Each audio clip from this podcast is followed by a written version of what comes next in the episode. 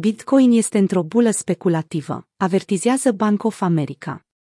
O bulă speculativă este visul urât al tuturor celor care visează ca Bitcoin să ajungă în august la 100.000 de dolari, așa cum era prevăzut în cea mai optimistă estimare a traderilor. Cu toate acestea, Bank of America vine și spune că o bulă speculativă a Bitcoin este ceea ce întâmplă acum, potrivit unui sondaj pe care instituția le-a realizat. Sondajul realizat în aprilie, adică zilele acestea, relevă faptul că trei din patru manageri de fonduri se tem că Bitcoin este o bulă speculativă. În mod surprinzător, numai 16% dintre acestea spun că, de fapt, nu există așa ceva, în timp ce 10% sunt indeciși cu privire la evoluția monedei dominante. La ora redactării acestui material, Bitcoin se tranzacționa la cumpărare cu 64.610 dolari și la vânzare cu 64.125 de dolari. Detaliile sondajului sunt încă incomplete. Cu toate acestea, Bank of America este cunoscută ca o instituție care nu este pro-criptomonede, mai ales pro-Bitcoin. Pe de altă parte, aproximativ 7% dintre administratorii fondurilor chestionați consideră că piața de acțiuni din Statele Unite ale Americii este, de asemenea, într-o bulă, în ciuda cifrelor interesante din S&P 500. Într-un raport recent care dezvăluie cât de mult este nevoie pentru a muta prețul Bitcoin cu un procent, analiștii băncii au numit Bitcoin un mijloc de plată, impracticabil. Bank of America a publicat, de asemenea, alte rapoarte care faultează criptomoneda dominantă, afirmând despre aceasta că este un simplu instrument de speculație. Spre exemplu, în ianuarie, Michael Hartnett, strategul principal pe investiții al Bank of America, a numit Bitcoin mama tuturor bulelor, după ce moneda a trecut de 40.000 de dolari pentru prima dată. Dar în ciuda temerilor afișat de Bank of America, Bitcoin a continuat să crească. Astăzi, activul digital a stabilit un nou maxim istoric la peste 64.500 de dolari. Bulă speculativă pe Bitcoin, semne rele anulare.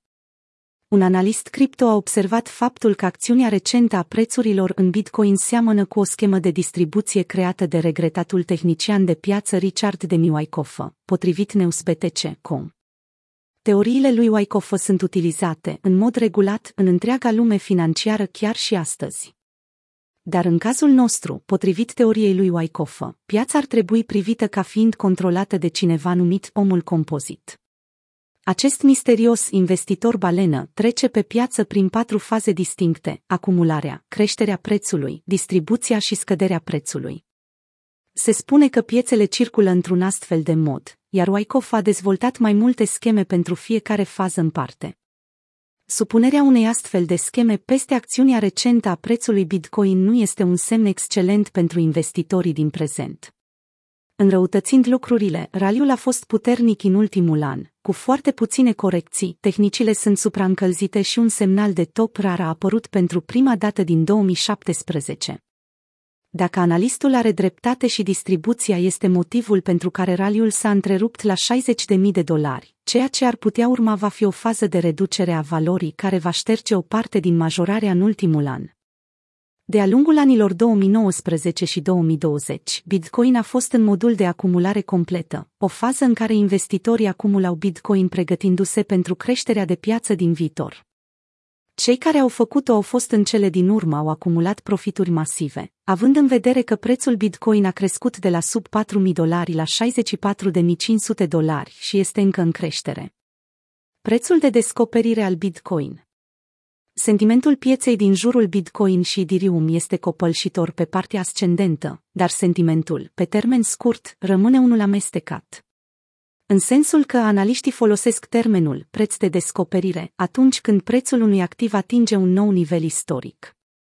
Prețul Bitcoin a intrat sub incidența acestei formulări de preț de descoperire, ieri, când a depășit cotația de 62.000 de dolari. Iar istoria ne-a învățat că atunci când un activ intră în faza de preț de descoperire, două lucruri se pot întâmpla, fie devine supraachiziționat și urmează o corecție severă, fie manifestă un impuls puternic și își continuă traiectoria ascendentă.